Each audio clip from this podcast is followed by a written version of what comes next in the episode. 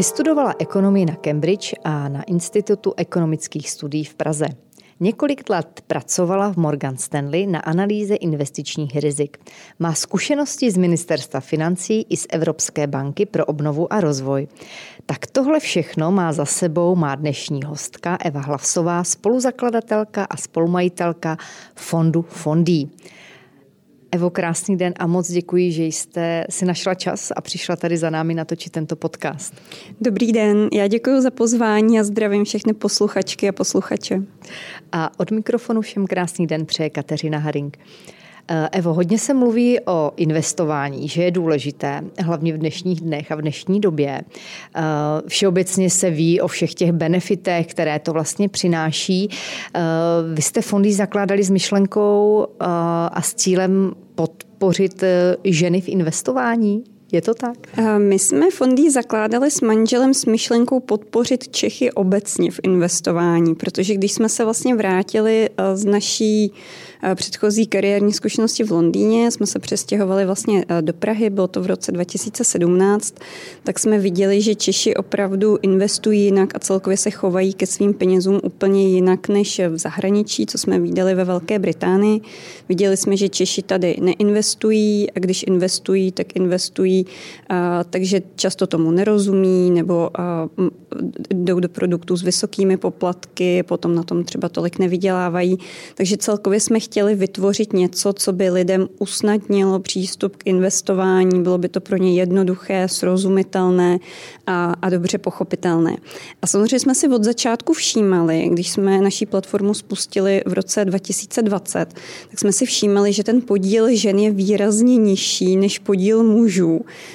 A právě jsme si říkali, proč tomu tak je, proč ty ženy se do toho investování tolik nehrnou jako muži.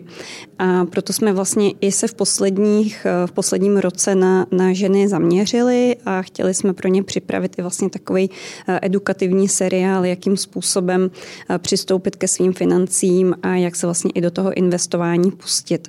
Takže eh, je to tak, zakládali jsme to pro všechny a nakonec to vlastně i nabralo ten směr, jako pod, jak podpořit ženy v tom, aby začaly více investovat. Vy jste zmínila zkušenost z Velké Británie a dotkla jste se vlastně toho, v čem jsou ty rozdíly. Mohla byste být malinko konkrétnější, ať si třeba uděláme představu, v čem jsou ty hlavní rozdíly? Určitě. Je to hodně o tom, že vlastně v Británii jsou lidé mnohem zvyklejší investovat. Oni prostě s tím kapitálovým trhem žijí už mnoho desetiletí, zatímco pro nás, pro Čechy, je to pořád relativně novinka, když eh, tak pominu tu úplně nejmladší generaci, která už samozřejmě vyrůstá s přístupem k internetu a s mobilem v ruce. Ale eh, když se podíváme na čísla, tak například eh, ve Velké Británii 60% finančního majetku domácností je zainvestováno, zatímco v České republice je to zhruba 60% které jsou drženy na eh, běžných nebo spořících účtech. To už je dobře, že to není ve strožoku asi, ne? Pardon. Tak určitě je ještě jakoby na čem pracovat, protože i když třeba se podíváme na to, kolik jako v absolutních číslech mají Češi na spořících účtech, a že to je okolo 3 bilionů korun. Pro představu to jsou 3 tisíce miliard korun, je to opravdu hrozně vysoké číslo.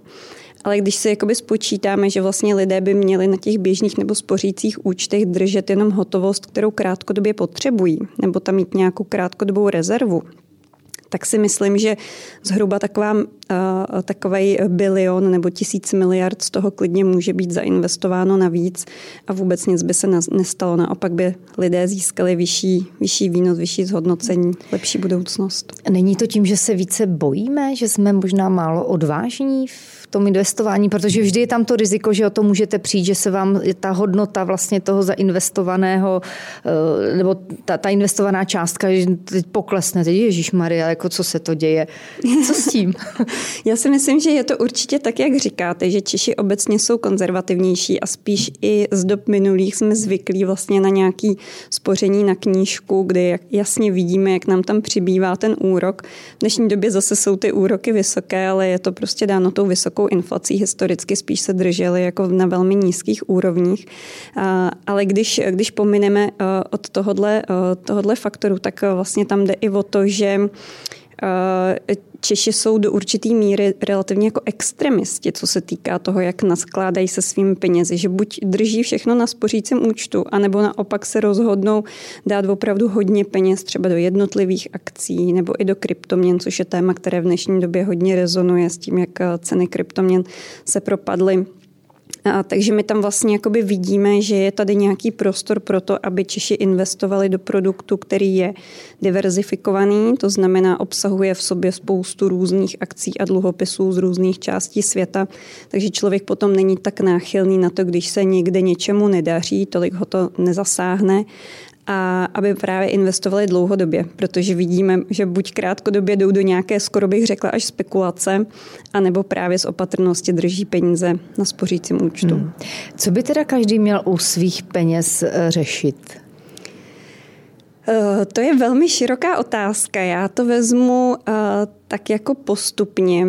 Určitě je dobré začít u nějakého měsíčního rozpočtu říct si, kolik peněz vydělávám, kolik utrácím, za co je utrácím a kolik peněz mi zbývá nebo by mi případně mohlo zbývat. A potom si vlastně zjistíte, co děláte s těmi volnými penězi a jaké máte plány, jaké máte cíle. A určitě jako v první řadě by každý z nás měl mít nějakou finanční rezervu, která se hodí právě v dobách eh, nějakých nečekaných výdajů rozbije se auto, rozbije se pračka, něco musím nečekaně zaplatit, nebo i nedej bože přijdu o práci, tak v takových chvílích se to určitě hodí mít bokem, řekla bych tak tři, spíše až šest měsíčních platů nebo alespoň měsíčních výdajů domácnosti, aby měl člověk naspořeno. A potom ty peníze navíc, co má, tak je dobré přemýšlet, co s nimi dělám a co s nimi vlastně chci dělat i do budoucna. Někdo třeba ví, že bude za pár let rekonstruovat koupelnu, někdo ví, že si určitě chce naspořit na důchod, někdo ví, že bude chtít podpořit své děti ve studiu nebo v tom, aby si třeba jednou mohli pořídit vlastní bydlení. A tak je dobré se jako zamyslet nad těmi cíly a říct si zhruba, za jak dlouho ty peníze asi můžu potřebovat.